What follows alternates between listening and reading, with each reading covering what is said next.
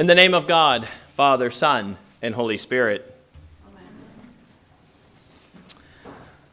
Well, here we are already at the third week, third Sunday of Easter. And again, we continue to celebrate uh, Easter, the resurrection of Jesus Christ from the dead. And it's an important reminder, I think, for us each week to, to remember that Easter is also a season, right? I, I notice oftentimes on social media, a few days after Christmas, there's people that start talking about, remember everyone, Christmas is a season and not a day. And I often think, yeah, it is, but there's these other seasons that no one tends to make a big deal about. I don't, I don't know why we do that, but Easter's a, a season. It's 50 days long, and we, we end it with Pentecost, the coming of the Holy Spirit. And so we continue to celebrate the resurrection of Jesus Christ. And, and so today, from the Gospel of Luke, we have a little overlap with last week's Gospel, which Jesus appeared to the disciples in the upper room and, and offered his word of peace to them. And we, we talked about that last week, but things that our text didn't say last week say this week that,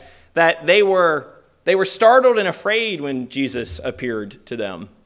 That even though they had been the recipients of this teaching from Jesus, although he had told them on many occasions that he would go to his death but rise again in three days, and in spite of that, they were startled, and maybe not just because that he resurrected, as he said. They maybe were just simply startled because he showed up in the middle of them. That would be startling in and of itself. But they were startled and frightened. And the, the interesting thing is, is Luke tells us tonight that they thought they saw that they thought he was a spirit, which seems to indicate that they hadn't completely internalized Jesus' message about his resurrection being a bodily resurrection.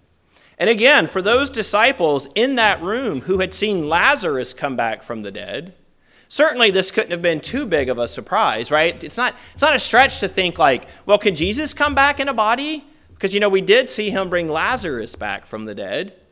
Seems like if he could bring someone back from the dead, he himself can come back from the dead, embodied, right? And so they're startled and frightened, and they think they saw a spirit, and Jesus immediately says to them, he, it's a form of a question here, but why are you troubled and why do doubts arise in your hearts? Now, the first thing, why are you troubled? Again, like, don't be troubled. You know, I, I know I just showed up in the middle of you, but don't be troubled. It's me, Jesus, right? But he immediately gets to the heart of the issue. Why do, why do doubts arise in your hearts? And notice, before they could say anything, Jesus is reading their hearts. He's understanding where they're at, right? This isn't, this isn't an intellectual issue this isn't, uh, we're still in shock about his death necessarily. Jesus cast this as a heart issue, as a heart matter, that in their hearts they're struggling to think of how Jesus could rise from the dead and be embodied. And so Jesus does two things to emphasize his, that his resurrection is an embodied resurrection, that he is literally standing there in his resurrected body. See my hands and my feet, he says. Touch me and see. I mean, I've been trying to do my best, like you, to stay in the Easter mindset because with, with this new switch in our academic calendar at Biola, life is so busy, so busy these days that it's, it's hard to keep focusing on the resurrection. But, but Jesus, you know, see my hands and my feet and touch me and see. And I mean, you often think like how amazing it would have been to simply walk with Jesus for those three years, right? To have had that experience, to be taught by the incarnate Son of God himself. But, but this week I was thinking, like, no, I would actually trade this moment for those three years. Not that anyone's giving me the option to do that, but right? I mean, like, but imagine Jesus saying, like, the resurrected Jesus saying, no, like, see my hands and my feet, touch me and see. The invitation is there, reach out. Touch me because a spirit doesn't have flesh and bones. No, this will be me if you touch me. And, and the implication is, is that the text says he showed them his hands and his feet, but I imagine they did, in fact, reach out and touch him. Right? They, they did satisfy their doubting hearts and their curiosity. They reached out and they touched Jesus and they realized that he was flesh and he was bone. Right? Their hands didn't go through him like they may have thought would happen. Instead, it stopped as they touched him. And of course, we know from other gospel accounts that Thomas went so far as to touch the wounds, right? To put his, his hands in the wounds and to, to have that intimate experience of the resurrected Jesus. And so maybe that happened here, maybe the disciples, but I could imagine the kind of ripple that would have gone through the room of the uh, excitement, of the reality of what was happening there, that this was Jesus, This was their master. This was their rabbi. This was the resurrected Son of God. But beyond that, Jesus does this other thing that's so interesting to me. And I don't know, as the reader of hearts, if Jesus is still sensing that there's some doubt in their hearts. That, that even though maybe they've touched him, there's one or two or more of the disciples are thinking, yeah, okay, like we reached out and touched him, but maybe this is something else yet. Maybe this is still something that's not completely Jesus. And so he says to them, Do you have anything to eat? Now, I'm also willing to entertain the fact that maybe Jesus just was hungry, right? Like, like maybe there was no doubt in their hearts and he asked for some food because he's simply hungry, right? But in any case, imagine that maybe there is doubt in their hearts. So he says, You know what? Do you have anything to eat? And they say yes. And he took it and he ate before them, right? He does that thing that's so quintessentially human to eat, right? He shows them that he he eats this fish, that he ingests this fish, that it, it, it stays there, that it, you know, it disappears, that he's actually eating. He's really present to them. And so at this moment, I imagine that they get it, right? Any doubt in their hearts would be dispelled because both they've touched Jesus, they've seen him do something so human as eating and there he is, standing in the midst of them. What a, what a great moment, I mean, to talk about the tumultuous days of their life at that point, right? They, they talk about some of the greatest stressors in life are moving, job changes, and the birth of children, right? But I, I'm going to think, like, in the grand scheme of things, Jesus' death and waiting for his resurrection must have been a stressful event for the disciples, right? They, they must have wondered, what have we gotten into? What is happening? And imagine they talked about what he said, but yet there's doubt. And Jesus sees that when they come in the room, and so he, he says, Touch me and let me eat in front of you. But then he switches, or at least Luke decides to record that Jesus kind of switches gears here. He doesn't, he doesn't stay in this mode of trying to prove anything to them. And again, that makes me think that Luke is basically saying the doubt has left their hearts. So Jesus then says to them, These are my words that I spoke to you while I was still with you that everything written about me in the law of Moses and the prophets and the Psalms must be fulfilled. Right? Almost of like, okay, now that we've established the fact that I'm the resurrected, embodied Son of God, let's go back to the teaching of the Old Testament.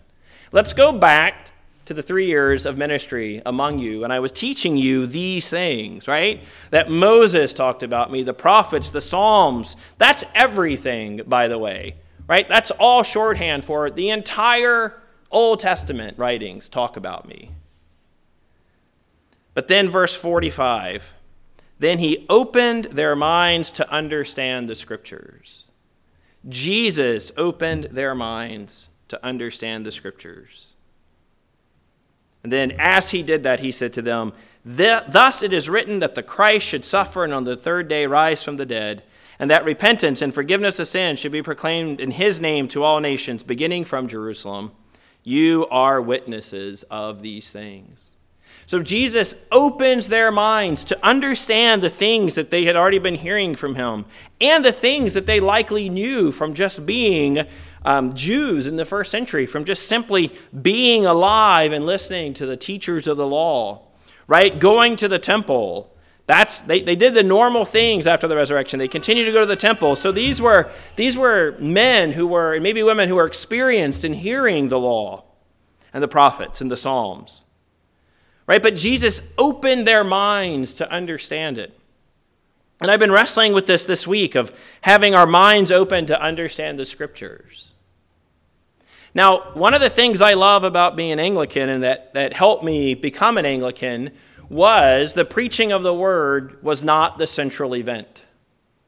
Now, in one sense, this is the central event for the part of the liturgy called the liturgy of the word, right? And then you could think, in the next half, we have a different central event, which is the table, the Eucharist.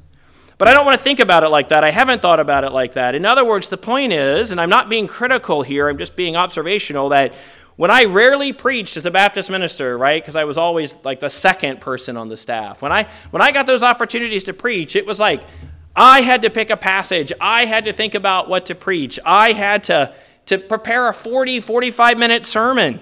I didn't preach often enough to be good at that. I wasn't good at delivering a sermon. I still might not be great, but I was worse then, right? But all of a sudden, like, don't worry about it. You'll be fine. It's just 45 minutes, and it's the main thing that people are coming for. No pressure, right? Right? So I've always thought, no, what I love about being an Anglican is we have a lectionary that guides us. I don't have to determine which text I'm going to use each Sunday. Second, I've said this before from the pulpit, we have the creed right after this. So if I'm wrong, it's okay. We will confess true things soon enough. Right? Right? If you disagree with me, it's okay. We will say true things in just a few minutes here.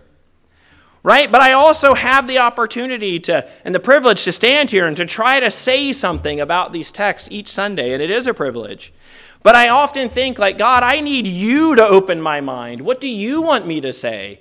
Right? On my own, no matter what abilities I have, no matter how much access I have to commentaries and to the wisdom of the tradition, at the end of the day, I still want God opening my mind to the scriptures. And so I'm encouraged by this passage because although I don't doubt Jesus' resurrection, I don't think there's doubt in my heart, that I trust that what Jesus did for these disciples, he continues to do for us is that he opens our minds to understand the scriptures. The big fancy theological word is the perspicuity of the scriptures. Anyone can understand them. Anyone can understand them. That's the point. God inspired them to be understood. Right? I am not the person who dispenses biblical knowledge to you. You can take up the Bible and read it for yourself. And I trust that you do. And Anglicanism encourages it. Here's a daily office meant for everyone. Read the Bible, right? It's all kinds of scripture in the daily office. Our liturgy is riddled with scripture. We believe that scripture is for everyone. That's because we believe that everyone can understand it, but yet we need to fall back on the truth that it's Jesus who opens our minds to these things. And I desperately want Jesus to open my mind. I want God, I want His Holy Spirit to be in me in such a way that I don't try to domesticate the scriptures, that I don't try to make them manageable, that I don't try to make them fit my life and what I want them to say. And I know every pastor will say that, right? None of us want to think we're preaching our thing.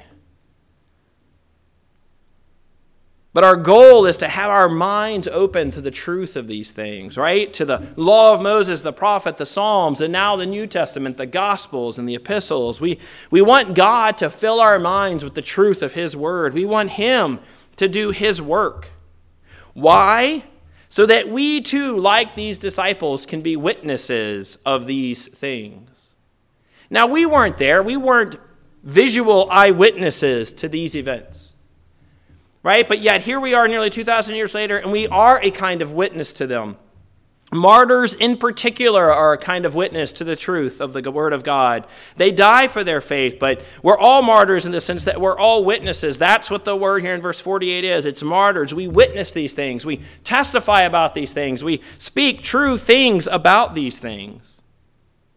And then our reading from Acts tonight Jesus says, You are witnesses of these things. By the time we go over to Acts chapter 3 with Peter preaching, he says, We are witnesses of these things. They took this lesson, their, their minds were open. They, they saw the truth of the resurrection, they saw the truth of the scripture pointing to Jesus. And, and Peter in Acts chapter 3 preaches an amazing sermon so that people can come to know this faith. And he says, We are the witnesses of these things. Now, he meant that literally. He was there, he saw it.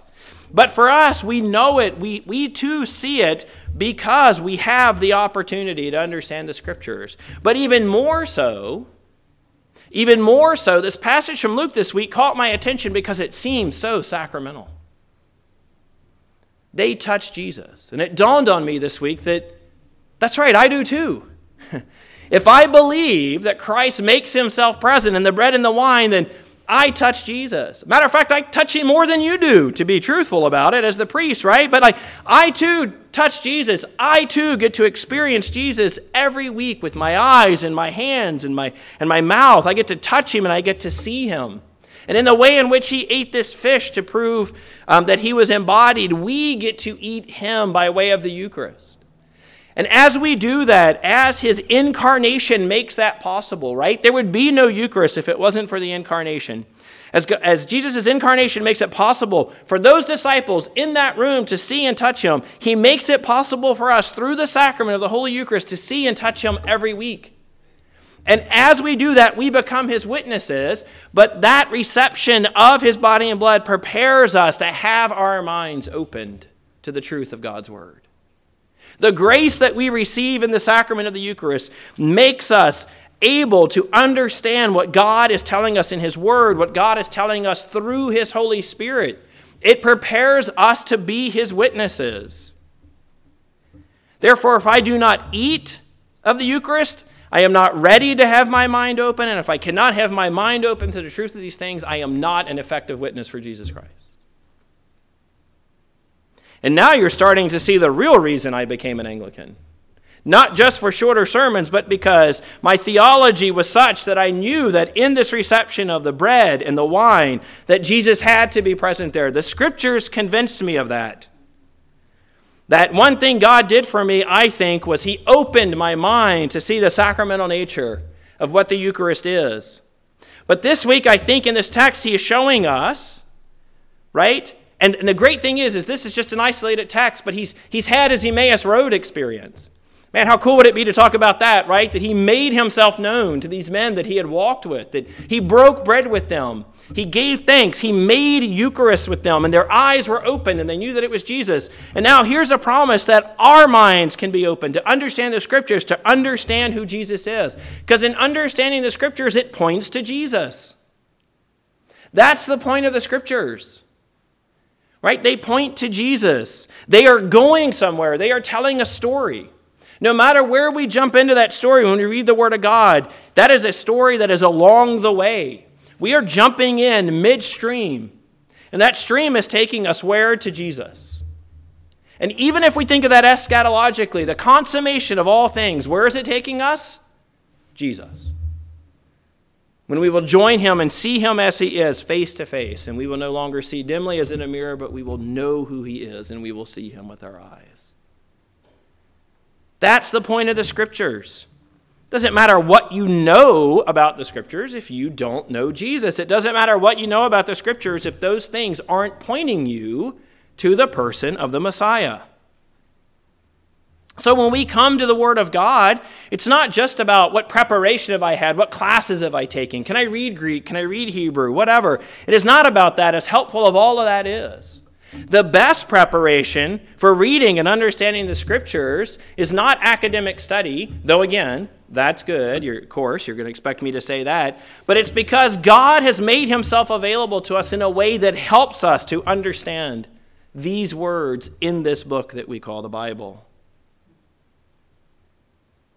Right? Our baptism prepares us to bring us into the church. Our reception of the Eucharist as baptized Christians um, gives us the ability to be changed by the grace that we receive thereby so that when we come to the Word, we are fully prepared.